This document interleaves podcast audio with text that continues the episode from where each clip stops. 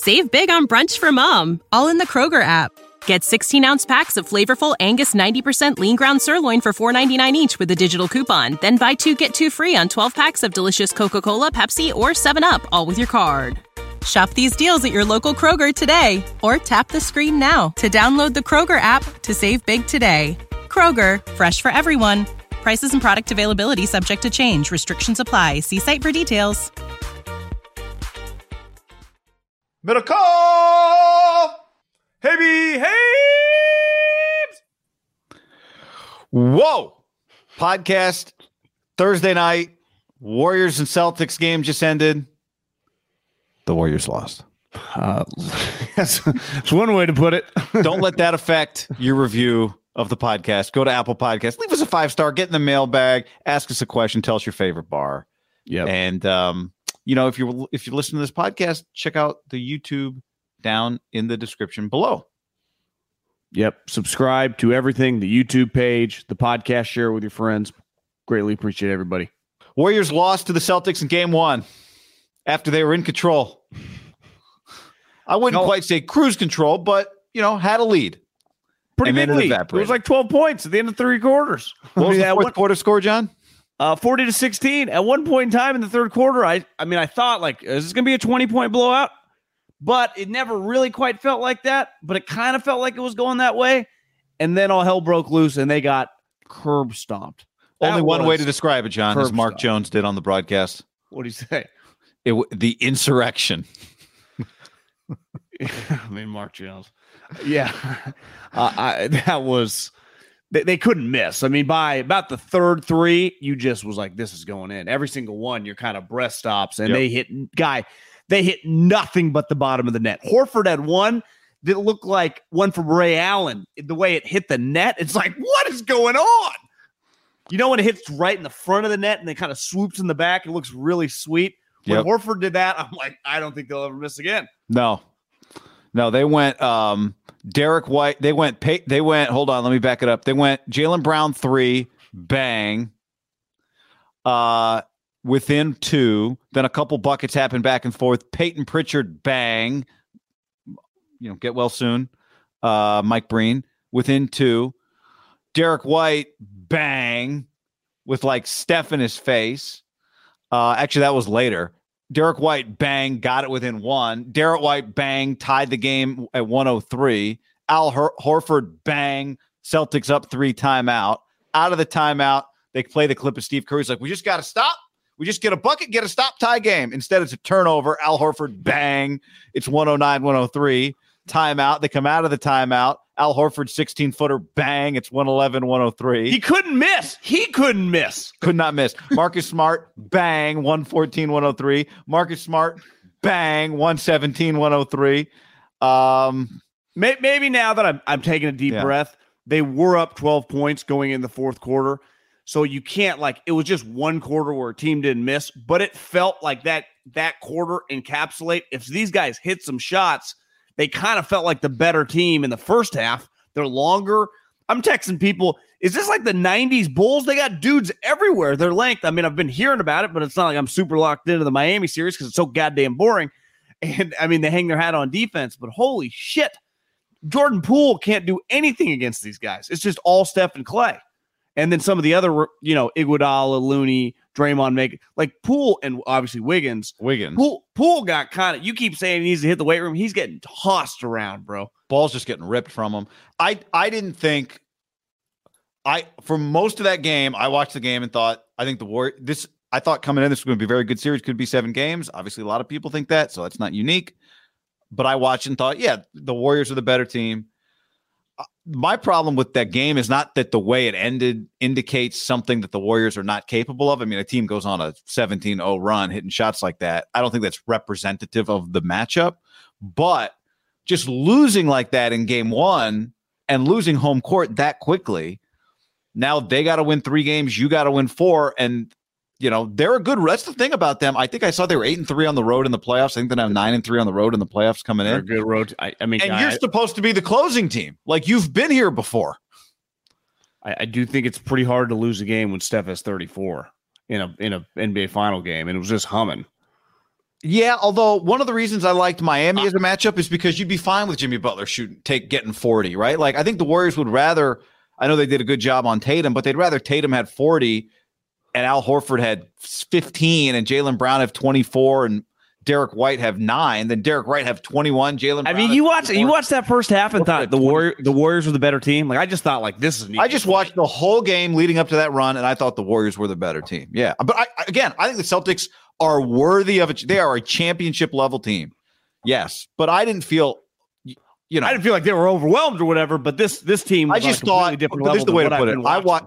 I watched and thought, okay, this is what I thought was going to look like, and I think the Warriors are going to win the series. That's what my, I thought. My my take through the first half was like this thing could go either way. Then obviously they had the big yeah, second yeah, half. I I agree, but like, I mean, go like, either way in the win. series. Like I I kind of like, and now Boston has the clear advantage because game two is must win. Because well, I'm watching that game in the first half, going, the Warriors aren't going to win in Boston. It's going to be very very difficult for them to win in Boston. It is just hard, even though I know the Celtics have struggled there. That environment's going to be bananas. They got to yeah. go up 2-0 and now, I mean, game two basically becomes a must win game because you can't go back 2 0 going back. You had all this rest. I that, That's a gut wrenching loss. Now, I know it's just, it is a little fluky. Like they didn't miss for, you know, in 10 minutes, basically, it felt like in the fourth quarter. But god damn, that's a. Yeah. See, that's where I go back to fluky or not fluky. Out. The flukiness means it doesn't actually represent what's about to happen next but it's irrelevant that it's fluky in the sense that they just stole game one from you on your floor. So it really hurts. Yeah. Like that could cost you the series. I'm trying to do my math. I guess the were the Warriors down at half, 54. Yeah, yeah. and they were down two at half. Yeah. So it's just like, I mean, this team is every bit as good as the Warriors. I mean, clearly they won, but yeah, I, I've not thought that the last three three matchups, and that's this is a different animal. No, it is. And that's why I said I, I think it could have gone. I came in thinking this could go seven, but I watched the series and thought I just kind of like, okay, I don't think they're just going to overwhelm the Warriors in a way. But here's the thing: I think they're kind of deeper right now than the Warriors are. Well, they are right because their eight guys really contribute. The Warriors kind of eight. It's like Igud- and Iguodala hit a couple of shots, but like the Warriors are not. Would you say the one, two, three, four, five, six, seven, eight? Are they eight deep? I don't. Not I mean, Poole's going to have nine points. Yeah, to me, if Poole's going to have nine points and just get to me, he was completely overwhelmed. I'm not saying the Warriors players at any moment were overwhelmed. I'm just saying like their physicality. Poole looked like a dude that this was. It jumped up another level, like Otto Porter, Iguodala. To me, they looked completely normal, like a lot of the Celtics guys. Poole's getting shoved around. He just didn't look comfortable. He hit the one three, I think, coming out of the second half, but I, I, didn't like the way his physicality looked around some of those guys. Then you realize no. like most of their players are older. Well, he had Marcus Smart take it from him. He had uh who else just ripped it from him while he was standing there? Was it J- was Jaylen Brown? Yeah, it might have been Jaylen Brown. Just he didn't know where to go with the ball, and Jaylen Brown just took it. He had four turnovers. That's a guy. I think game two to me is like the first thing Sunday night you're watching is, is, is did Jordan Poole get the experience of game one, and is this too soon for him to well, that's going to be another guy. Turn the page. Why I say it's going to be hard to win on the road. Like if he struggles the first two games, what the hell is he going to do there? Well, yeah. I mean, this is a conducive environment for him. Absolutely, but he's never played in that environment, right? I know, but he's been team. playing the playoffs now for a little while. This was I know he's 22 years old. I just I, my point is like game two. It, it what it has been in the postseason is like what kind of Wiggins are you going to get? Well, now you're getting Wiggins. Now it's are you going to can Poole get better within the series? I heard Slater say this to Russillo that a good barometer for the Warriors when Draymond scores 10, just because everyone's always going to get theirs. But if Draymond can score, it helps him out a lot. Like he had four, he, I mean, those free throws weren't even close. When you have him and Iguodala on the floor at the same time, I mean, you just when a shot goes up, you're like, ah, they probably ain't going in. That's a problem, you know. So even the, when the Celtics have a lineup of White, Smart, Tatum, Brown, and Horford out there, like everyone can score. So if they get freaky hot, like it's if Iguodala and Draymond Green are on the floor, I mean, you could. Well, even if it's Looney, on the other Looney who can score around the basket, but he's Looney's not hitting any jump shots. Like Looney and Draymond had eight points combined. Those are starters. Got to dust off Kuminga. Maybe. Just big picture. Even I'll Moody, say- Moody's hit a few shots. Like the Celtics are never without shooters on the floor outside of their stars. Now, regardless of what we thought before the series, it's clear the series is on. like, I mean, it's the Warriors are gonna have to earn this fucking thing. And we talked about it maybe off air earlier today. Like, I think we talked about it this week on the pod. Like the pressure, obviously, there's pressure when you get to a finals. But if the Warriors were to lose this finals, like listen, I fucking love this team. I love these guys. So do a lot of people in Northern California. They're extremely popular, says the TV numbers. But I also think a sneaky part of their relevance, especially nationally, I think a lot of people kind of watch them to root against them in a weird way. Yeah. Like just because they draw them to the TV. I think people, there were a lot of probably people tonight kind of rooting for the Celtics. Which is hard because the Celtics are historically an easy team to hate, also, right? It's just more about the Warriors brand. They don't want to see them get the other championship. And you know, the yeah. takes then come flying. It's, Dray- it's a lot of Draymond. There is more, yeah, but just Steph's the whole, you know, his whole thing. Even though you watch him tonight, you're like, is anyone arguing that this is a guy's not brilliant at the sport? Like, what are we talking about? I know. I watched most. I watched the first quarter. You're like, Steph's getting his MVP, and then he doesn't score in the second quarter, and then you go straight to Magic Johnson. Like Magic, what do you think? He's like, Marcus Smart can't stop Steph. It's like you just won a quarter without scoring. Magic, were you Where did where did Magic come from? They've had the same crew all year. They get to Golden State Finals, and then all of a sudden they're all scrunched in, and Magic is there. Did did Magic call them and say, "Hey guys, might have"? Because isn't that what happens? Like when he's around, he's on the Stephen A. show where he's just like, "I want to come in." I respect Magic for this. Magic could easily just show up wearing like uh Axe's outfit from Billions everywhere he goes. Just you know, just kind of like the venture capital outfit, or even like the guy from Journey that played the anthem in a hoodie and a leather vest. Well, have you you see what Beverly wears on his getup hits? It's just normal clothes. Yeah, Magic shows up everywhere in a double breasted suit. Yeah. I give him credit for putting on. The I, I do too. I would that that would not be the route I'd take, but he he clearly takes it. I thought Jalen. When I glanced for a second, I thought it was like um, college game day where they have the celebrity guest picker. Maybe someone who's. I thought they had the person who was going to sing the anthem on the set. When I turned the TV on out of the corner of my eye, and then I realized no, that's Jay. I thought it was like I don't know somebody famous singer, but it was Jalen. I, I, felt pretty good about the Warriors winning. Went to halftime. My juju got off. I'm like, this is the worst halftime I've ever seen. Then the Warriors take the lead. I, I was about to get really cocky on social media. Yep, yep same, and same. I swear to God, when that first three went early, I, I kind of got a little like, okay, let's just. Yeah. I didn't get that cocky when they hit a couple shots. They kind of yeah. they had yeah. me on edge, even when they were winning. It's like I, this team is just just their vibe and they're flying around. I don't know. I didn't, but they were missing so many fucking shots, and then they went. That was that was like 2015 Steph Klay level, just unconscious. They, now they like you listed, the there was like four that got involved in the party, but I felt like Horford turned into Klay Thompson. uh, he couldn't miss. Couldn't miss. And neither could Derrick White. When Derrick White hit the one where like Steph actually created a problem and the shot clock was winding down and Steph was right in him and he still hit the shot. Is Derrick then, White a good player? He's yeah, he's a good player, guy, right? What's that? Isn't he a Pac 12 guy? Yeah, I mean, he started his career at like some Division two school. Like he was nowhere near an NBA prospect. Then he goes to Colorado at the end for like a year at the end of his career. And then he was having a good he was having a good start to his career in San Antonio. Wait, he, wasn't Boston he like a first round pick? Yeah, and then Boston. You can see he's long and he can shoot, plays defense, and then Boston traded for him during the year. He's been really they love, I mean, guy. They love those guys. That's what their whole team's made. Well, I, again, I just I've watched enough of them. Like their eight guys are legitimate. Like you can count on Payton Pritchard to hit open threes and defend. Like he defends. Here's the other thing. Like Payton Pritchard, Jaylen Brown. Like Payton Pritchard's. I, I, don't know, man. Those guys just. You like, know what the play? Jordan you know Poole doesn't intimidate was? Payton Pritchard. Dude played in the Final Four as a true freshman, starting well, point guard. Well, Marcus is like Draymond, but six four, can shoot a little. When Marcus had the J Will behind the back fake pass, come back to his body, layup. That yeah. that was the sweetest play of the game.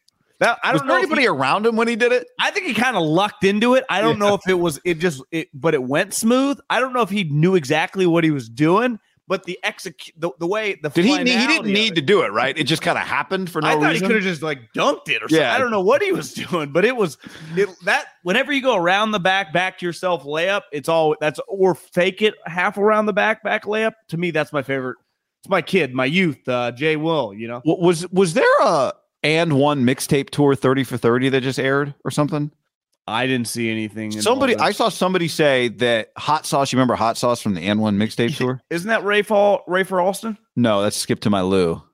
Hot Oh, sauce yeah. was, old, was later. Rafer was older, but uh, hot Rafer like played in the league. Fresno State. Hot sauce. I guess one thing was like he went to like some NBA summer league, and all the guys, all the NBA guys were calling him ketchup.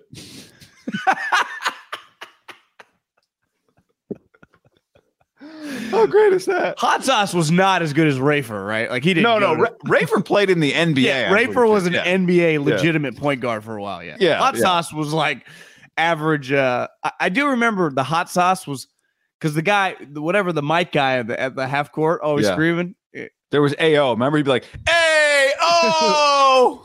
He could take your brand to professor- another level. He, he could take your brand to another level. Did you, you need go- him on your side. I went with AJ, and I think maybe Yeah, I EG. went Did you go? There was one in Sac, and it was just it was. They it were was like, the pulling- minor league, though, wasn't They, it? but they were pu- uh, was Cadillac there? They were pulling people out of the crowd to go one on one with the guys, and they were just killing them. But yeah, wasn't. But that wasn't like the A team of and no, I don't think it was. I yeah, I don't think It was like it turned out to be. I thought we were going to the A team, and it turned out to be like the second tier minor league group Yeah. trying to get get on the main mix. So hey, Sunday, like you said, I think you nailed it. Sundays must win. Sundays, Sunday's a big game. boy game. There will be a lot of people in the Bay Area. Keep an eye on that one because I'm nervous. I Yeah. I, I am not. I'm not tweeting shit. I'm gonna go, I'm gonna go mute. I I am nervous. Like I if if you told me right now, I'm not acting like the Warriors are gonna go out like chumps or whatever. But this team is just so good defensively. Like the Warriors losing six or something. I just it's on the table. It- I mean, Once you lose math game one, it's on the table, especially at home. At home. And now they kind of like this team's going to have some swag, like the fucking Warriors. if you just beat them like that, you're not going to look at them like Well, what the do they stand? Wolf. They're like, Who? we just the the Celtics. They're like, we just Jayson Tatum just had 12 points and we just won the game. Now he also had 13 assists. Holy shit. He had 13 assists That's the other thing. and two turnovers. One te- one thing the Warriors have usually that other teams don't, like they have Draymond's and Iguodala's and you know even Klay and Looney. They can do like two or three things. It's like they don't just have like Poole's really the only guy that just scores. They have a lot of guys who can pass, who can rebound, who can play D. Celtics, their whole team is that. Like every guy out of like the four main things you need checks off at minimum like three of them. Well, they do the same, like they move the ball or they can play one on one and they defend. Warriors move the ball and they got one on one guys and they kind of went one on one a few times late. They, yeah. Warriors Um, would have paid to see like the Sixers instead of these guys. Oh my much. god! Or the Heat. I think Draymond, when he said we're playing the Celtics, when he said that before Game Six, I do wonder if he was trying to get Miami to win that series. When he went on TNT and said, "Oh, I know who we're playing. We're playing Boston." But if you were just watching it, is crazy. It, no one, everyone agreed with him. I agreed with him, but I wonder if he was. Then they If- beat the next day. Miami wins. They're like, "Thanks, Draymond." If he did, That's that's, what he Bill, wanted. that's Bill Walsh level thing. That's what he would rather be playing the Heat right now. I know it- that for a if fact. If he honestly did that, that's Bill Walsh level. Which is the one thing, if you want some optimism from the Warriors' perspective, as good as the Celtics looked, it did take them seven games to beat Miami. yeah. Like I said, I think they the home environment, and we we've talked about this. I think anyone that's watched is probably the best in the league going right now. But they Boston. ha- they have lost games there. Yeah, Yeah. Yeah. Boston. If it would be berserk, guy, if they went back there 2-0. I know. berserk. but 1 1, it's going to be berserk. Yeah, it'd be berserk no matter what. But 2-0, there'd be like blood in the water. Can this team sweep? Like Bill Russell, Larry Bird. You know, You should, you should, we should offer Mark Jones 50 bucks to, to say berserk in game two. If he gets to game, if he does. yeah, you never two. know. You know, Breen. There might might be at Mark hotel. Jones by himself by game two. I was thinking if if Mark Jackson couldn't have done the game tonight, what would they have done? And would Stephen A have campaigned to just be the analyst on the broadcast? I wonder if they brought. Probably Magic. gone like I wonder if they brought Magic for that reason. They just would have. Nah, put Magic. Magic does. I think they would have. They would have gone with one of their own people to do the game. Like, who else do they use? Doris or uh I mean, could Stephen A. do it? I would have loved just Stephen A. on the game. Stephen A. and Mad Dog Russo. Cozy would have hundred points tonight. Cozy would the- have hundred. just those two though. Not Just those even. two, yeah, the play-by-play guy. Just those two. Basically, just do a two and a half hour radio show podcast. Yeah. Yep. All right. Well, we'll see you on Sunday with that one. Some breaking news. A few things, John. Uh, go to um, uh, indeed.com slash ham and sign up to be the 49ers next center. Oh, Trey Lance needs a center. Trey Lance needs a center. It's important. Uh, we actually saw a center quarterback exchange fumble with Trey Lance and um, Jake Brendel. I'm not sure if it's Brendel or Brendel. You went to UCLA during the practice that we attended on Wednesday. But I, I checked. Do you know how many snaps a quarterback takes from a center? Do you know how many snaps 49ers quarterbacks took from the center last year? I didn't even find that information. Uh, I don't. I googled it and I ended up on like a fantasy website. I, I don't know. No, one thousand and ninety-one snaps to Trey Lance, or obviously most of them were to Jimmy. Over nine hundred of them to Jimmy Garoppolo last year. So before you even get to protection and smarts, there's just a quarterback center exchange that occurs. That's important. What about the shotgun, which, which I would imagine Trey's going to be heavily involved in? And we saw some errant shotgun snaps last year from Alex Mack too. So Alex Mack's retiring. They need a center. I, I can't act like this is a big deal. I, I don't find it a big deal because I don't find good organization can find a guard or center, and they can make guys that you don't know much about become good players. Now Alex Mack is kind of unique because he was a famous center, right? He had been to a bunch of Pro Bowls. He yep. was a first round pick. I would say I would put like the Quenton Nelsons of the world. You know, there's certain guards and centers you would just say, you know, that guy's a famous guard or center. Larry Allen forever. Guys that are really, really good. Guys that are viewed, you know, I'd say Kelce with the Eagles is a pretty famous center. Part of that is his brother, but he's become the face of a franchise. Most guys, guy, you I don't think you could name 25 centers in the NFL. I couldn't. So I, I don't view it as like I, I can't even pretend to be like this is a big deal because they've known it. You can develop guys it is the ultimate position where you can find a nobody and make him a starter it, it, and function with him. If if you told me that Trent Williams retired, I'd say we got a fucking major issue. I, I can I just can't look at center the same way. And I get technically he made the Pro Bowl last year. I didn't view him as like a Pro Bowl level player. Yeah. Like, you know, he was some huge difference maker for the Niners. Now, obviously, he's better than I just looked up Brendel. When you said he was a UCLA guy, I was just like, oh, he played for Chip. No, he's been in the NFL since 2016. This is like a Jim Moore Jr. guy. But, and I'm not saying that you feel, I don't feel great about a guy that's been on one, two, three, four, five. So clearly practice squad fringe guy. Like if he has to start, one thing I'll say about Brunskill is like he started so many NFL games. Like I, I know he could be a starting NFL player. Do I love him as my starting center? No, but it's like he's a starting NFL player on a team that's been really good. Let's roll. Yeah, what, I, I, just you know it's be like, why didn't they draft a center? Who? You know, there were a lot of centers that went really high. I guess you could have. I mean, you also can always move guards to centers, centers to guards. Like it is kind of a, in theory, it should be a very interchangeable kind of little th- trio right there. Yeah, I, I, to me, I'm less concerned about the track record of the guy. Like a lot, there's a lot of J.C. Tretter. His name comes up a lot it's less about the track record of the guy and more about just having a guy that Trey Lance is spending all of training camp practicing with. Whoever that is, if that's Jake Brendel, Brendel, if that's uh, uh, Daniel Brunskill, if it's Keaton Sutherland, if it's Donovan West, I, whatever. Couldn't you, couldn't you trade for somebody? I mean, couldn't you, you know, fringe guy trade for somebody? I think to your point, 2019 they went to the Super Bowl. Weston Richburg, who then retired last year, now, granted, they had paid him a lot. Like he was he was a well compensated sure. player, but he was not. Uh, ben Garland had to take over at center for that team down the stretch of the year because he got hurt. Richburg didn't play week. Uh, I think he got hurt week fourteen, maybe or week twelve. I don't quite. Rem- I don't. I'd have to go back and look. I'm just looking at snap counts here. Um, but yeah, I think he got hurt week fourteen because that's when his snap count dropped dramatically. He was a top five paid center until he got hurt. Then Garland took over. Says Mark on the stream. Yeah, he he, he was well compensated. Now that's I saw people then, in the chat saying that like obviously Kyle puts a premium on that. He paid Richburg. He went and got Mack. Like he yeah. he has no problem paying for a center. So you he's willing to pay for center. It means he values center. I'm not acting like they're an irrelevant player. My point is, we're recording this part before the Warriors games. It's pretty clear that you don't need Shaquille O'Neal to play center in this modern day uh, NBA, right? But like having Looney, who is very capable to do a lot of things, does help. I, I view the center in basketball a little like the center in Joe football. Looney. Uh, no, he, former center too.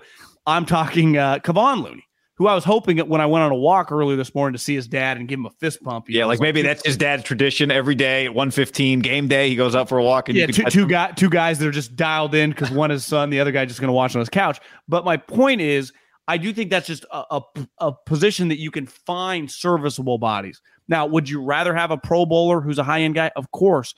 But I, I can't pretend like this is the equivalent of losing a tight end, losing a tackle, losing a corner.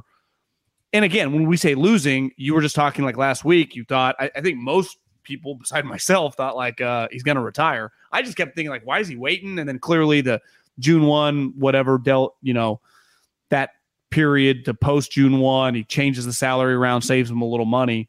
But they, they've known this. Like they, they went into free agency. I think it's fair to say they knew it. They definitely knew it at the draft. Like yeah. unequivocally, no one would deny that they knew exactly that Mack told them, I'm done, right?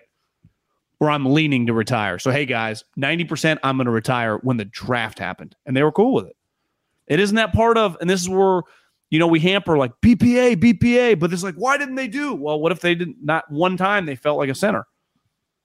Totally. I the, the thing about JC, Tre- I guess JC Tretter's dad has been liking a lot of tweets that uh, I saw somebody. Uh, I don't know if it's not Niners reporter or fan. It, would just appear to my timeline screenshots. J- John, I think it's John Tretter. He's been just like liking tweets of JC Tretter to the Niners. Um, but JC, I don't know if he's healthy enough to. He's got like knee problems. He missed practices last year for the Browns. He's a scheme fit. I do think. I, I would say this. I'm not just zero concern like you are be- because of the fact that Trey Lance is their quarterback this year. That change. If it was Jimmy Garoppolo at quarterback for the 49ers, that comes with its own set of concerns and problems. But protection specifically, and you know maybe part of this is that's good is Trey Lance. They ran a lot of Trey Lance kind of they put a lot on him. Remember, remember the story before the draft was they put a lot on him at North Dakota State, running similar stuff, uh, required him to make a lot of decisions pre-snap. But um, the fact that you do have basically a first-time starter or quarterback, I do think puts a little more pressure on this situation than would normally be the case. I would say that Brunskill would know everything mentally. Brunskill would know everything. Yeah. And he's been on the team for what now? Going on four years. And the Niners years. do actually have a you know, it's easy to put a blank space at guard, at guard, and at center, but they've got some guys that, you know, can Aaron Banks play guard? Can he start we, week one at guard do, for them? We do not know that yet.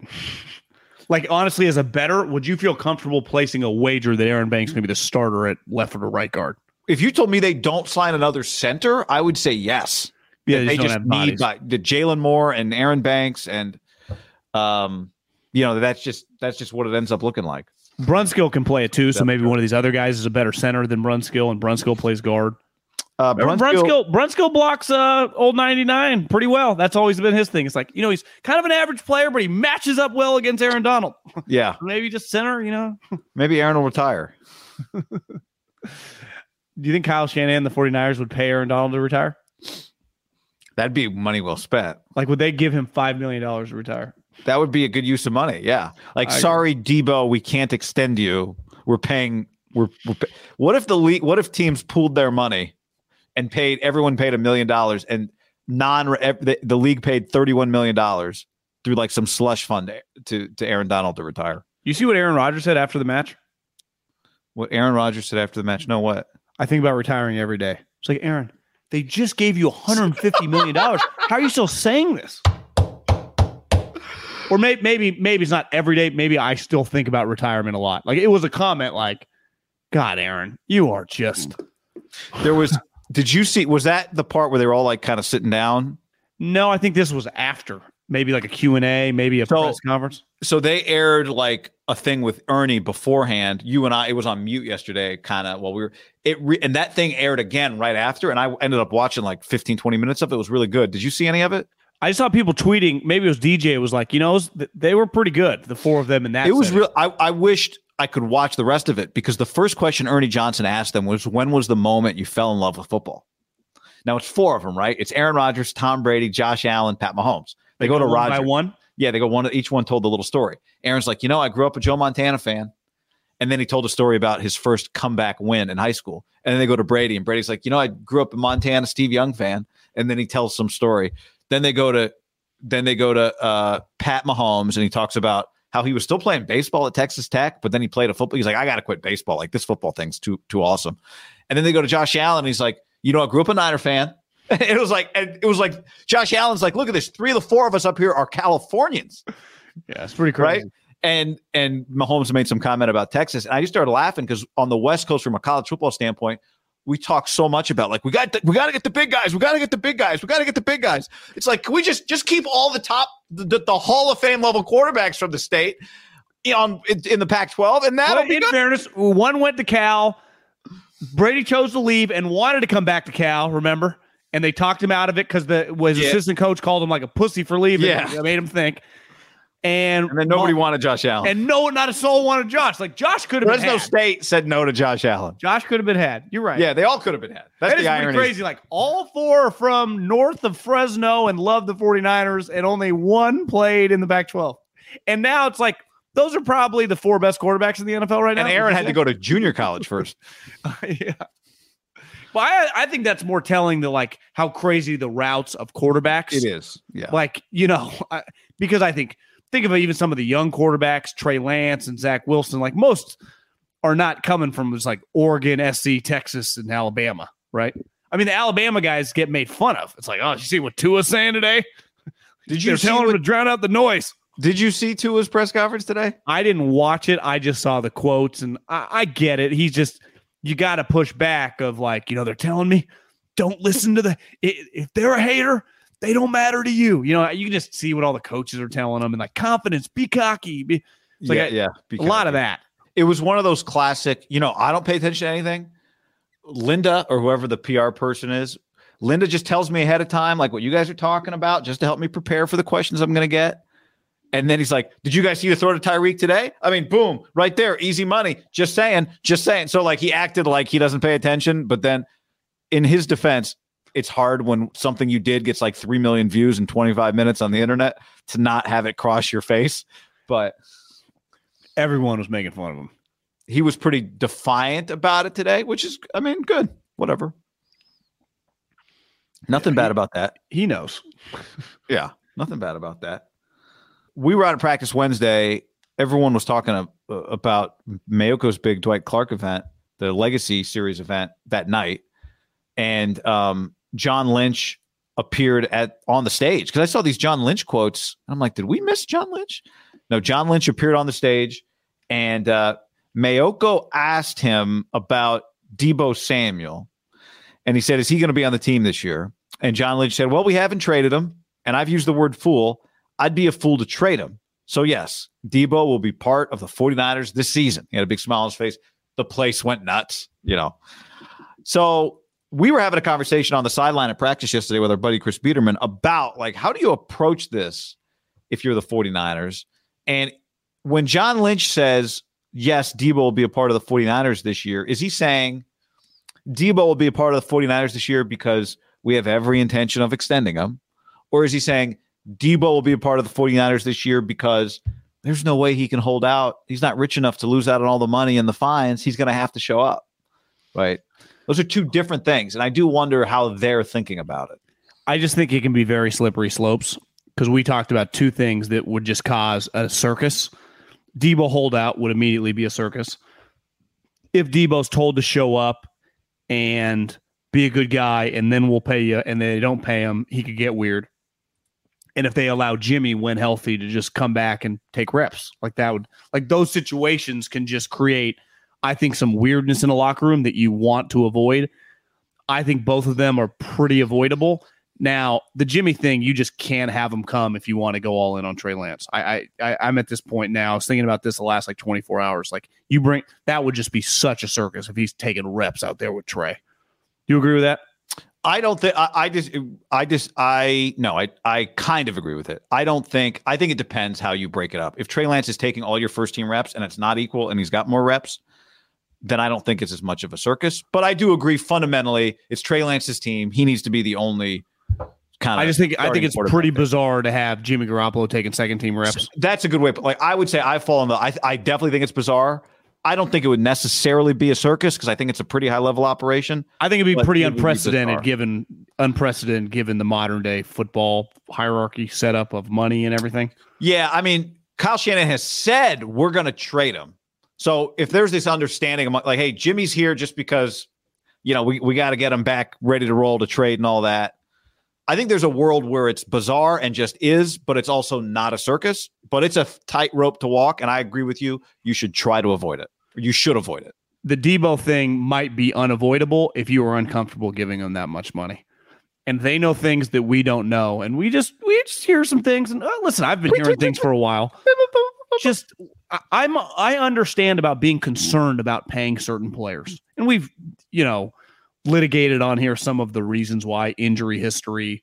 Uh, consistency of doing it is over his whole career. His numbers relative to like a DK Metcalf who did it immediately, and then you can also then argue like, well, his quarterback situation wasn't as good. Like it, we can argue would, back and forth. I would add to that this situation in particular, not all holdouts are created equal. We'll see how this thing plays out. This is felt, I would say, not like not the most mature holdout, but then someone would counter and be like, uh, what has Deebo really done? Every time you see him, he's smiling, he's happy. But Jeff Darlington quoted Deebo Samuel saying, I want to be traded. So I think the way this situation has played out is one of the things you'd put in the category of, wait, what do we, what exactly do we have here with Deebo Samuel?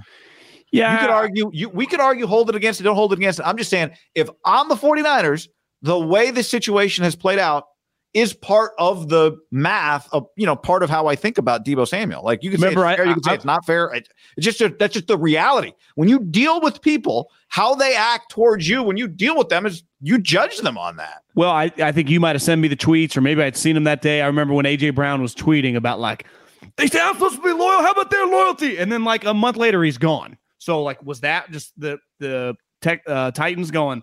We don't want this. We can't handle this Trump. And they know him, just like the 49ers know him really well. Bottom line, there are a ton of variables, and yeah. we're talking about a ton of money.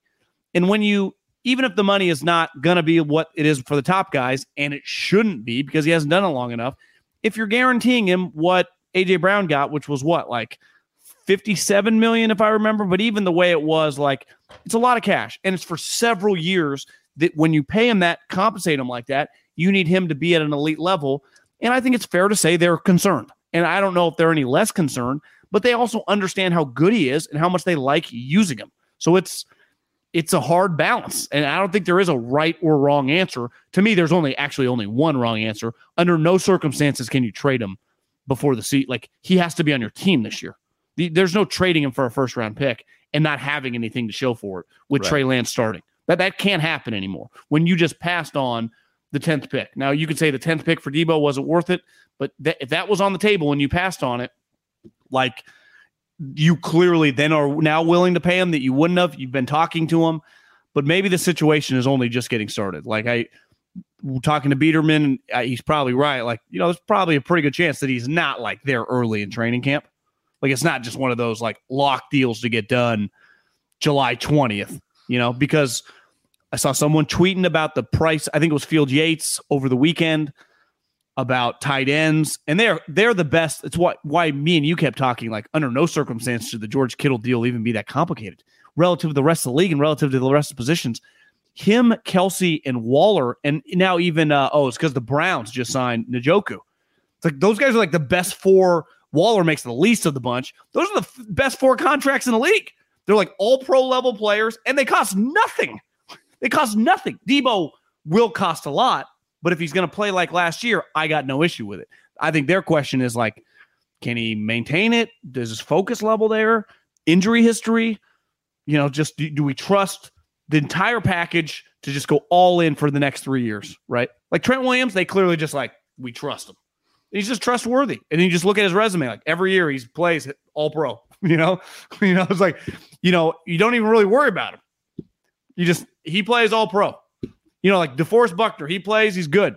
Bosa, when he's on the field, he fucking dominates. Kittle, the only question you have is like injuries, but like he plays, dominates. Oh, they just gave a Juszczyk the same historic contract over again. Why? Because he's been awesome when they were shitty and when they've been good. He just Juszczyk is just the, probably you could argue the most reliable player on their team. Doesn't get hurt, just fucking always plays and always looks the exact same and again, relative to the rest of the league, like you paying him whatever he makes, five, six million dollars is like he's an incredible discount.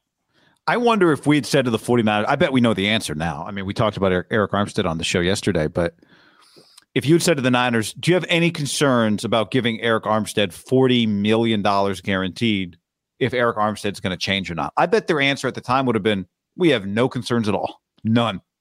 We have no problem giving Arik Armstead. Butcherbox.com slash ham and another special deal. Free for a year.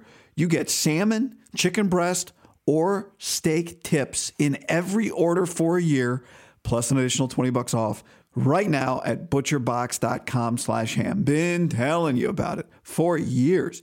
Been eating it for years on a regular basis.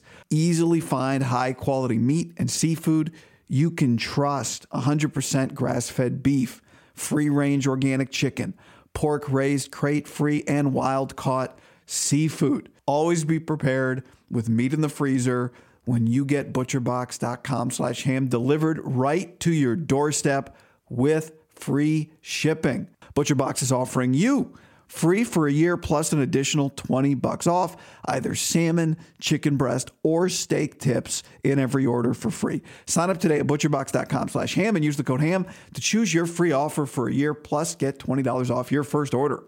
Prize Picks is America's number one fantasy sports app because it's the easiest and most exciting way to get in on the action.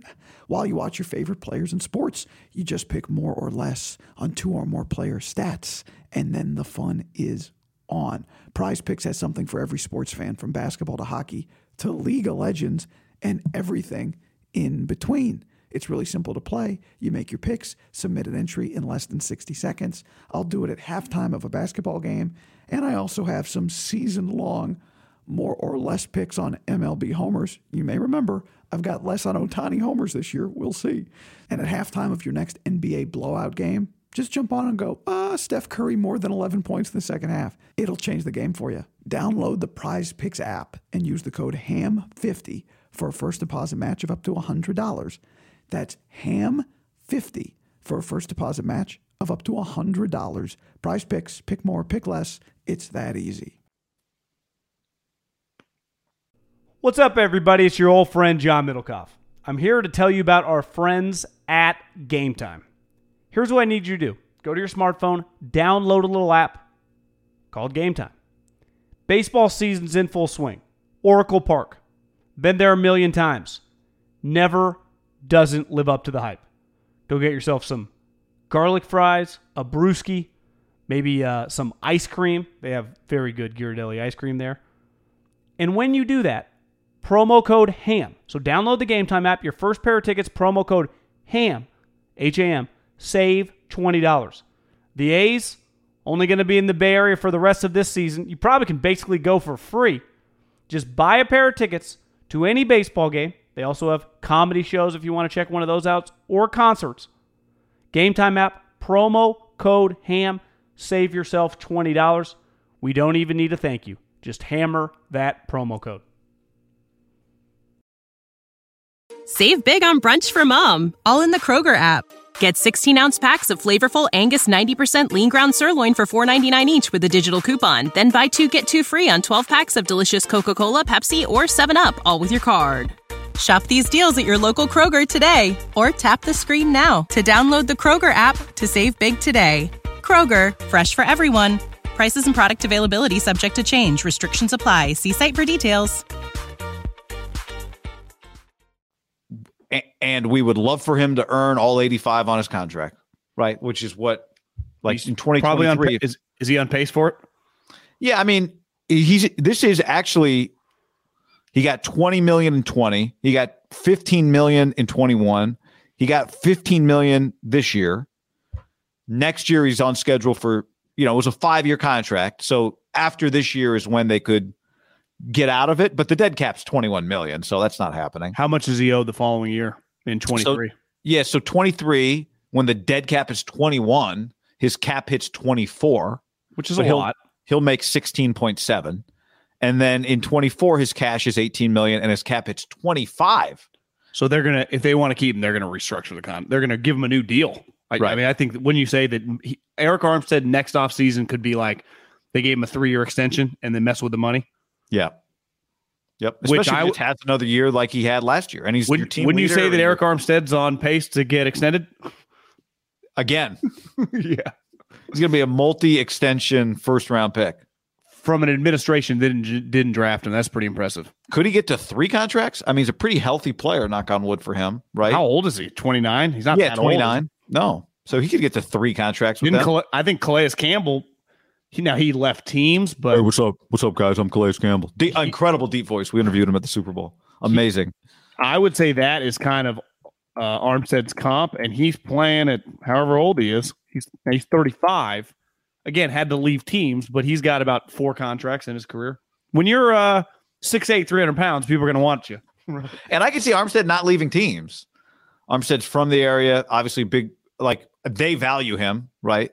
I he clearly values playing for the 49ers. Right? Now he can't cost twenty million dollars forever and stay around, right? That there becomes well, if- as long as you play at a high level. yeah, well, that's what I mean. Like at some point, every for the most part, every guy stops being a twenty million dollar a year Did player. you watch his? Just I just saw a snippet of his speech. I, mean, didn't was see it. No. just talking about how Dwight. Everyone's always said Dwight Clark was the best teammate on the team for that like that decade, and he's like, I take a lot of pride in trying to be the best teammate. Like it was just like, God, this guy, John Lynch, is probably sitting there. He, uh, he ain't going anywhere for a while. No. No. So Deebo, I could see Deebo thing going a lot of different directions, except the trade in the fall, Khalil Mack style. I, I can't. I, I feel that's the only option that's not an option. is Deebo? Uh, if you told me out- Deebo misses all training camp, I say that's that's believable. is Deebo missing week one believable to you right now? No, it's not because no I- one really misses week one. I, I just think there comes a point. We've talked about the amount of money that he's made. His Yeah. his we've talked about his uh, gross income is not very high relative to NFL salaries at all. I know it's you know most of most people would be happy to make have made Deebo's money the last few years, but it's it's you can Higher burn tax bracket. Higher quick. tax bracket. higher tax bracket. You can burn through it really quick flying private. So um, I think John Lynch, part of this, I, John Lynch, I think is really good at this, kind of Bob Myers y, right? Like he's saying Deebo's going to be here because we love Deebo. He's not saying Deebo's going to be here because Deebo doesn't have a choice and we're going to break him. That's not what he's saying. He's like Bob Myers. It's very pro the player. But I think in the back of his mind, he also knows Deebo's going to be here because it's the only way he can make money is to show up and play for us. What if it gets announced that Deebo's joined uh, LIV Golf for uh, fifty-eight million dollars? You know, I was thinking about this. They really do have a point, the golf guys. Like that that you top 8 golfer in the world don't get anything for just showing up to a tournament even though the TV ratings are there. Like you should get I it's hard. You should get a salary. Well, uh, the the tour players are not wrong. They are they are not W two employees. Uh, Mickelson's big beef is like when the Warriors travel to the Celtics for the NBA Finals. They the players don't pick up the tab, right? Right. When I travel to the U.S. Open, I pay for my flight, I pay for my housing, every meal I eat outside of the course, I pay does the for. player pay for the caddies housing? You know, the caddies always end up like living together. I mean, whatever room. the whatever the agreement is, but someone the, the tour's not paying for it. Right, right, right. So I'm a 1099 employee, and these guys are offering me, and that's this is Greg Norman, who you could say he's an egomaniac, and most people would agree, and I don't know if he's the most likable guy. Was just like, who are they to? T- We're not stealing the majors or the players. It's just a random Canadian Open. These guys can't come play for a 25 million dollar purse. You you don't own them. I think now they the have pro- a major point though. Well, they're going to lose in court, and that's where I think the LIV golf guys know that there is not a labor lawyer or a, a state in America that is going to let you dictate where a 1099 employee can do on the side. They're fucked. They're they're fucked.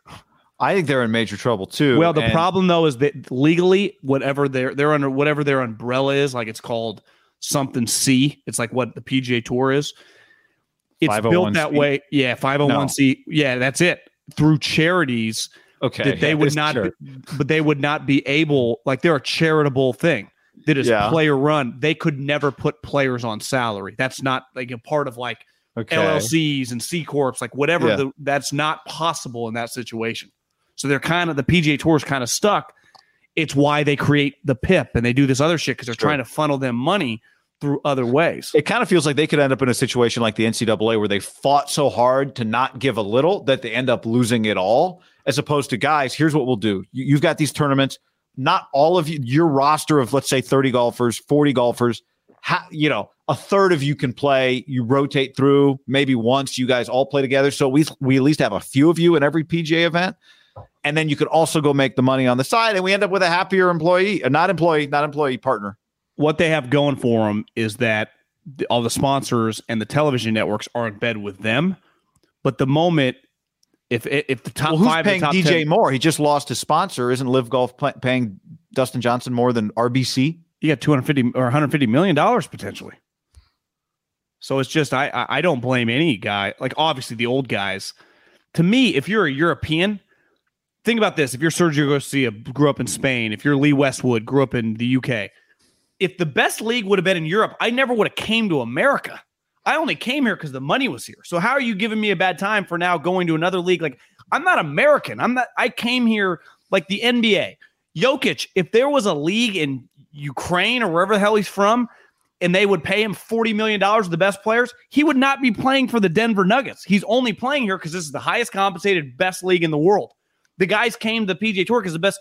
But well, remember, Josh Childress went to Greece because he got more money to play there than he could have in the NBA at that time. Yeah, I mean, DJ DJ's made a career third highest paid player in the history of golf. Tiger, Phil, Dustin Johnson, seventy-five million dollars earnings, and they're in golf. They're earnings. Earnings. You earn them. You got to earn it. The Saudis gave him one twenty-five, and with bonuses and everything, he's going to hit one fifty. Like, eh, how, I everyone's kind of crushed. I, 125 million dollars. The guy I really understand is Taylor Gooch. It's like, hey guys, I, eh, no one can be mad at Taylor Gooch. Nobody, not a soul. You could, I wouldn't make this argument, but you could make the argument. Dustin, you're so rich. Which again, I don't make that argument because 150 million is 150 million on whatever else you got. The guy but I do Gooch, question, yeah, Gooch is no brainer. I do. Que- there's a guy, one of the top 10 college players they were offering the top 10 college players. Like I think Arizona State has one, Texas has one, Oklahoma, like they're, you know, just on the different teams. Yeah. Just whatever the whatever the amateur rankings for top 10 players in college, two to three million dollars to come. One guy took it. To yeah. me, that's pretty risky. Like, what if this thing goes haywire? You're you're gonna go to the PGA tour. Like you're Make a you're, couple million dollars just playing on the tour. But like, what if you, you get make a couple million dollars just from Adidas? Yeah, but if you win some of these events, you get three, four million dollars. It, oh, it's risky. Yeah. My point is, it's just risky. DJ's not risking anything. He's already rich. He's getting more money. If it all fails, he can always go back to the main. Yeah, the PGA is not going to bar Dustin Johnson from competition. No, and I don't even know if he cares. I actually think he's going to be very bored. Forced retirement. Don't you oh, think? Oh, that, oh like, no! To set up ca- the week off. Like they say, they're going to play this thing next week on YouTube. Yeah. Isn't it logistically with the cameras pretty difficult just to throw together for a YouTube operation? Like, do you think that's you pro- easy? uh, I don't think it'll be easy, but you could just hire a, you know, there's third party production companies that be like, yeah, we've got the equipment, we can hire the people, we've done it before. Where's the event supposed to be? I think it's in London. I, I mean, they could hire. My guess is they would just hire a production company who does these types of events. Now, yeah, it takes a lot of work, but it's a third. You just farm it out. You know, you don't they've had like, a European tour event there. They've already shot the cameras there. They know where to yeah, set up. Yeah, it's not like uh, the LIV guys like, all right, what kind of cameras do we need? Does anybody know how much cable we need? You know, they can you can hire somebody to do that. It is a just, pretty big operation to start these, whether it's the USFL, I'd say golf, but what all these things. It's just it's a lot of moving parts. Football is at least USFL is like, oh, it's a stadium. There's three camera positions. The cable us all go to here. They kept them, them all in. in the same place. That was it's, easy. But you know, golf is like. Has anyone been to this course before? Yeah. Anybody know how to do tee times? Do we have anybody that's an expert on tee time arrangement? Who's who's calling the golf? Right. Yeah, who's going to be the voices? Yeah. Actually, we have an announcement. Would you, we've gone Saudi? Would you even hesitate if they offered you? I mean, what what number would be like? I have zero shame. I don't care how many people on the internet are going to claim you're the biggest scumbag ever. What number would that be? It's a good question. There is a number. There's always a number. But I'm just saying, like, would you would you do it for five hundred thousand dollars an event?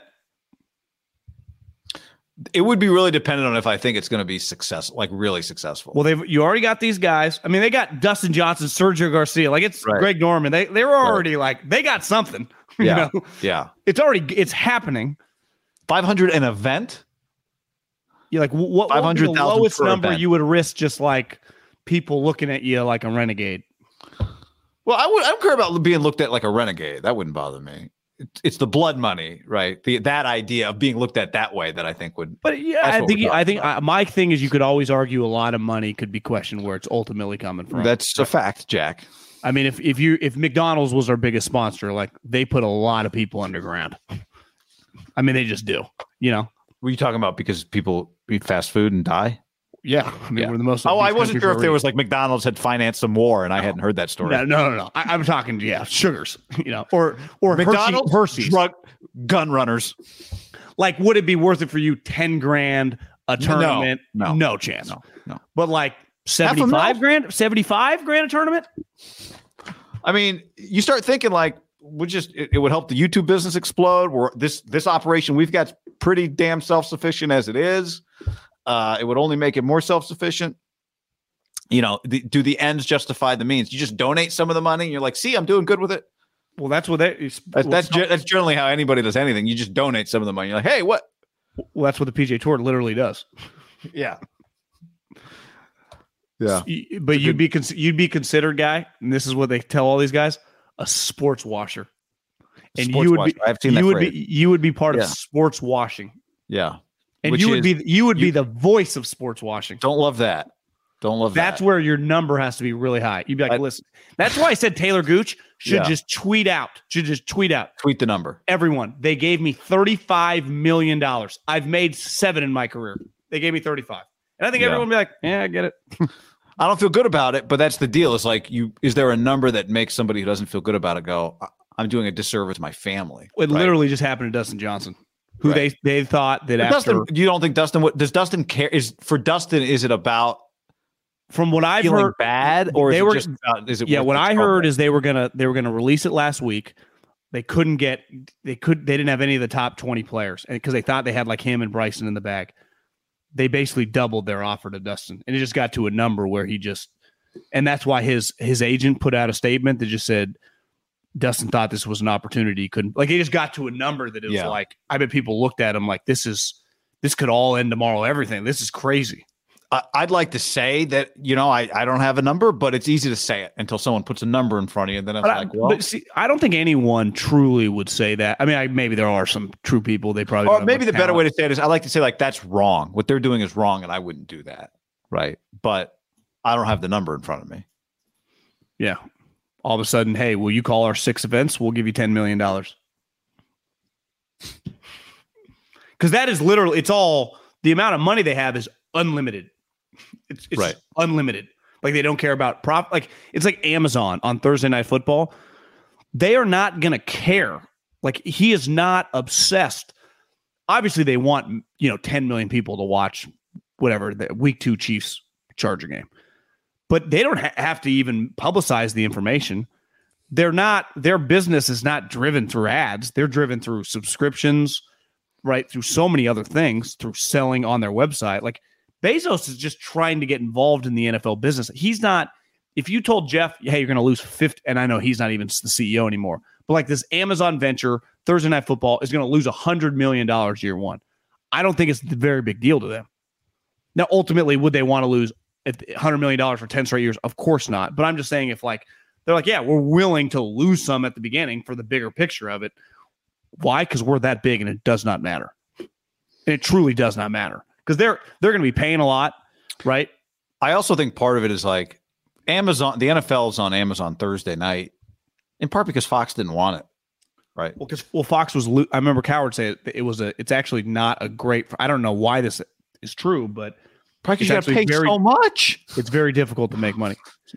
So Yeah, but you have a lot of people watching. Oh, I understand, but it's like, th- what did you pay for it? Amazon's you- paid like a billion dollars. You paid a lot. You pay basically a hundred million dollars a game or something. So, uh, you know, Fox didn't want it, ESPN didn't want it, CBS didn't want it. I think that takes a little of the pressure off Amazon too. Like, this is not the NFL's premium product here. This is not Sunday Night Football. This is. I mean, technically, it's their worst product, even though it's a standalone game. Would you Yeah. agree?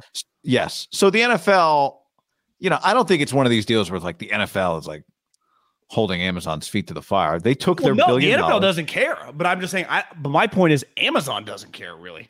I mean, they do. They want people to watch, but ultimately, I don't think they're they're like are so consumed with 7.7 million people watched tonight. You know? Yeah, I mean, it's partly it's customer acquisition, right? Yeah. But you see, that's my point with the Saudi League. If, if you told me that their YouTube on Friday, Saturday, Sunday next week does a combined 50,000, which would be terrible, right? Or I'm just giving you a low number. They don't, they're like, yeah, we, we don't give a fuck. We, we, we've, we've already got 5 billion. We're just trying to generate money to get steal more players and to build.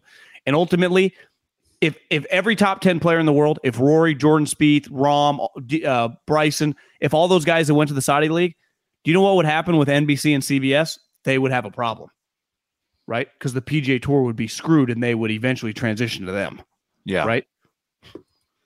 U- ultimately, the, the product is valuable because of star players. Right. And that's what the guys running the LIV understood. It's very basic. And they got to spend the money to make the money. You can't just start up a league, and it's why you know it's why a lot of the spring leagues struggle. Football. Well, it's the it's the only reason LIV has a very good chance for still being kind of you know having a bad chance is because they have unlimited cash, which then gets back to the blood money. Yeah, at some point, it's like it's Uber and Lyft for for, for a long time disrupted uh, the taxi business, but they weren't making money. They've been losing money. It was all subsidized. And now the cost of a Uber and a Lyft is going up. Well, all these tech companies, I mean, a lot of them haven't made money, but it was cool when times were booming. Now it's getting a little sketchy. It's like uh, delivery. It's a dollar a month, and I get all my food delivered to me. It's an incredible deal. I, How are they making money? A bunch of people DM me about listening to Elon on with like Chamath and those guys, and I, I listened. I went on a walk yesterday and listened. I'm actually, you remember how we talked about the fake people on Twitter? There might be a chance close to 50% to 10%. He made a compelling case. Yeah. And even they kind of chimed in with a couple things that, like, it's, there's a very good chance. When you say, when we say fake, just to make, we're talking about bots. 50% of the, if they claim there's 200 million act, active users, whatever their claim is, he he thinks it's very possible that number could be half or even more. But just to be clear, what we're talking about is not somebody who's an not egg not a verifiable Guy Haberman, John Middlekauff. Peter we're not talking about somebody who's an egg and is just there like looking at tweets. We're talking about bots. Yeah, like Jet, my brother who's never sent a tweet. He has a Twitter account, right? That he counts. We're not okay. Yeah, we're, we're not counting him completely fake. fake non-humans. Gotcha. Because his point was he had the most liked tweet in the history of Twitter and they claim there's 250 whatever million users. The most liked tweet in the history of Twitter, 5 million likes. And he's like, when you do the math, if the most likes only 2% of the, whatever it worked out to be, like 2.2% of the user base liked the tweet. He's like, well, and then Chamath was like, you know, you go to YouTube, they have a billion users, and the most viewed YouTubes are billions, right? And there's all sorts of music videos that are in the hundreds of millions. So just the ratio of like the super popular stuff on these apps that get shared. Like this is a little weird. And Elon's like, do you feel like these things are real? And then I started thinking like, I've really had the feel that the same 15 people tweet at me. Yet, you know, my following has gotten bigger over a five year period or whatever. Yet it doesn't, it actually feels smaller. I the difference. I would just. I, my YouTube, point is, I would just. I'll, listen. I'll listen to it. Yeah, the the difference in the. I listened to their conversation about healthcare that yesterday on the drive down to. Obviously, one person can re-listen or rewatch a video, right? And non-regular users, right? Somebody who doesn't use YouTube regularly, can somebody sends them a YouTube video, they watch it. You can't like a tweet unless you're a user, a registered user, right? Of Twitter. Yeah, unless you have an account. Yeah, but if there are 200 Whereas a YouTube million, video can just be watched on Facebook by somebody random. Can be watched by anybody. But but I, I am in the camp that there is a large percentage of fake accounts now, and I think he knows it, and they know it, and they've been running a fugazi, and they it's almost like I think there's a chance that Twitter is closer to Enron than it is what I probably envisioned it being three or four. But ultimately, ago. the total number of the total number of users, if some of them are fake, only matters if well they well they generate all their revenue off ads. Right. That's but, his whole point. Right. But, but, um, how do the ads get measured? By views, by likes? Of, of views. He said that Twitter is not right, so a. There's purchase. a difference between a bot that just does replying and a bot that actually increases view numbers, right? but not he doesn't need view numbers. I just sell it because I have the reach of this many. yeah, but users. ultimately, if you tell me you have 25 million active users, and then the number that I get on the views for the ad that I But bought only you- reflect half that, but they're paying they're they're paying for straight up. I understand. But my point is, if I buy an ad and you tell me there's 250 million viewers, and then the views, my ad impressions are half of, you know, or whatever, reflect a user base that's 125 million viewers, then that blows up pretty quickly, right? Like, I guess my question Yeah, is, what, but he, what are the his bots his doing? claim is that the bots are getting counted as the views, and that is everything has. Well, that's what I'm, that's what I'm asking. Fa- you know, every, yeah, his claim is everything is fabricated because So how they're- that they make all their money off however they do on the Yeah. their, their business model. He thinks it's all fabricated. Understood. My question is. I, I've never heard of bots being fake views. We've heard of bots as like fake followers and fake engagement, right? Well, that but that's how you make ad revenue on Twitter. That they would. I'm just saying, I would think that would unravel if the bots aren't viewing, liking. If the bots are viewing videos, ads, yes. impressions, all that's that stuff. that's his take and their Gotcha. his position. That Gotcha. they are just viewing everything. That they're like algorithmic. You know, they automatically click on stuff. They are controlled. is he claiming that. Twitter has created the bots in order to infl- artificially inflate? the His point is he doesn't know exactly, but they just cannot explain it. They can't give Yeah. him a black or white answer. And he's like, listen, I don't claim to be the smartest guy in the world, but something's not adding up here. And why Hmm. wouldn't you? Like YouTube, Google doesn't ever have anything to hide. Amazon doesn't have anything to hide, right? It's just like their business is just so bl- clear. The Twitter thing is very clearly questionable. But they would never, if, if it came out, right? If it got announced that half the bots, half the users that they claimed, because again, it's publicly filed, were completely fake. I mean, what would their stock go down 80% in a day? You know, it'd be a devastating day for the company. Like, it's Right. one of those things to me that if it is true, you're so far out into the ocean, you wouldn't be able to get back to the land and just kind of salvage everything. It would be a disaster for the company. Yeah, I don't know. I mean, I'd be curious what the cigarette industry lost over time in terms of uh, percentage of users, right? Like the percentage of the number of millions of people that smoked in 1960 versus the number of million of people that smoked in 2000. I would say relative percentages, it had to be pretty high, right? They had to be a they had to lose a ton of money relative to what they were making in 1960, right? Well, think in 1960, two guys in their mid to late 30s, the percentage chance that at minimum one of us was smoking a pack a day would be really high, and probably more than likely both of us smoked. Don. Draper two a day, John. But w- w- what do you think, though? I mean, the average guy between 35 and 60 in the in the 60s had to be A packet. Yeah, I mean, I'm not a Wi- women, never- women too. What's an average? I don't even know. But you're right. I would I would say that yes, uh, maybe half a pack a day. Yeah, I don't People know. always say like, "Yeah, it was a pack a day, guy." Like you see, I've always heard that. Yeah. but No, obviously not everyone, even in the 50s, was a pack a day guy. but significantly. significantly. And at the end, there's still what is the cigarette industry making today? I mean, probably something. Well, because you have you ever seen like someone buy a pack of cigarettes from you in 7-Eleven or whatever? It's it, the tax in California. It's like fifteen dollars a pack. A, a was the can of chew is expensive now. So the U.S. t- yeah, well, that's the other thing. Chew, the U.S. tobacco market, uh, in 2021 was 76 billion dollars. Um, and of that, most of it cigarettes, a little cigars, some water pipes, some next generation products. Um, but I got to think the number that it used to be was just Relative to Relative to and yeah. money, it was fucking high. Yeah, like the I guys in 1960 looking at the how their growth the growth chart was like, oh my god, we had to be one of the biggest businesses in America. yeah, more people smoking than tweeting. I would imagine in 1960. yeah, Plus, it's a worldwide product, right? I would say the one thing with cigarettes still pretty big worldwide. Right, That's what I mean, like, South America, worldwide- Europe, but it's still China. It's still big in other places.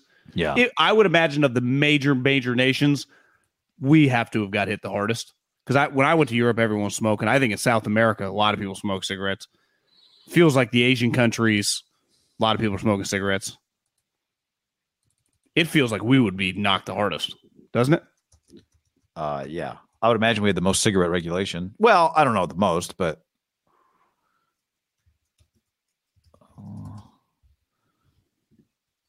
I can't find a. Trying to find some uh, percentage of smokers in the United States data, but anyway, uh, Frank Gore retired. We did a we did a video a while back about Frank Gore in the Hall of Fame. If you guys want to go, if you want to see our opinion on that, go check it. But short version is, I think he's a. I think we agreed in the end. He is a outlier uh, and a Hall of Famer. Um, even though he, he was never. I don't think I would put him in.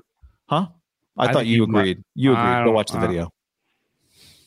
I was hearing it out. I I don't. To me, he's My case for him is that um, fringy for me. My case for him is that part of his specifically playing running back in the NFL is that you lo- you last like three years, and so I do give like in baseball, I don't give you credit just for longevity. Uh, at receiver, I don't. I give less credit just for longevity. You racked up a bunch of catches over 17 years. Specifically at running back, I give you credit for like that. To me, is a five star skill at that position, which is why I would value Frank Gore differently than I would value. Because I saw somebody say, like, well, if you're going to put Frank Gore in, you got to put Ricky Watters in. Like, Ricky was just as good or sometimes better. And to me, the longevity of Frank to make him the third, I view, put it this way, I view the guy who's third in, receive, in receiving yards different than the guy who's third in rushing yards. Because I think running the football as long as he did is a pretty unique skill. I do too, and I'm not calling him a stat stuffer, but the, the last couple years, I mean, he played for some really shitty teams. I mean, didn't he play for the Jets one year?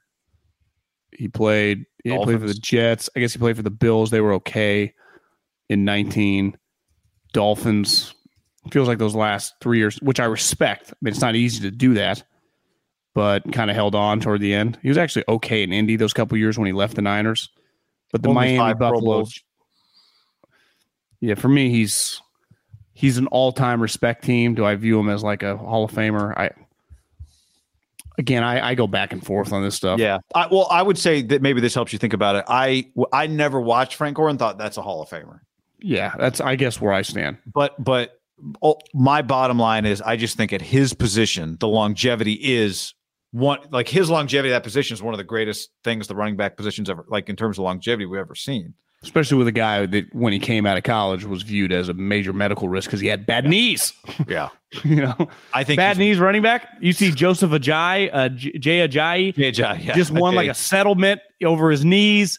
Frank Gore just fucking kept playing. And it- Came I out think- in 05. By the way, here's the thing: Ajay got a settlement, and what did he get? Like he's been fighting for like three years. He got like four million dollars or something I like know. that. Frank Gore was an Alex Smith draft. That was a pretty good draft. Alex Smith, Frank Gore. Wow. Was Alex Smith drafted in 05? Yeah, it was the uh yeah oh, uh Yeah. yeah oh five. Alex and Frank Gore. Not bad. That's not bad at all. Did you see Matt Barrows tweeted out an athletic story that him and Daniel Brown wrote last year or two years ago about Frank? It was like they talked to a bunch of people, and one of the quotes was the Niners hired Scott McCloughan like right after that draft or something like that, or maybe a year or two later. Uh, I guess it would have been that year because McCarthy was the OC. Yeah, it would have been that. It was right around Did you see that time. quote? No, I didn't. McCloughan's like, I saw Mike McCarthy. I said, Your best player is your third rounder. And Mike McCarthy said, Who? And I said, Frank Gore. And Mike was like, I don't know who that is. I mean, does Mike know what's going on? It was kind of, I was like, Scott, I mean, is that really, if you're going to tell that story and make Mike look that bad, like, that better be a true story. Are we sure Mike has any clue what's going on? It made him look bad. It was not a good look. Mike was the OC. Like they had just drafted Frank Gore. Like Mike didn't even know who they were drafting. I just think I I, I got Mike. I don't know about that one. Pretty awkward in hindsight, knowing how Aaron Rodgers operates, that Mike had to pass on Aaron like Alex Smith Moore and then go coach Aaron. Pretty Crazy. weird. All right, everybody. Thanks for hanging with us. Later. Save big on brunch for mom, all in the Kroger app. Get 16 ounce packs of flavorful Angus 90% lean ground sirloin for $4.99 each with a digital coupon. Then buy two get two free on 12 packs of delicious Coca Cola, Pepsi, or 7UP, all with your card. Shop these deals at your local Kroger today or tap the screen now to download the Kroger app to save big today. Kroger, fresh for everyone. Prices and product availability subject to change. Restrictions apply. See site for details.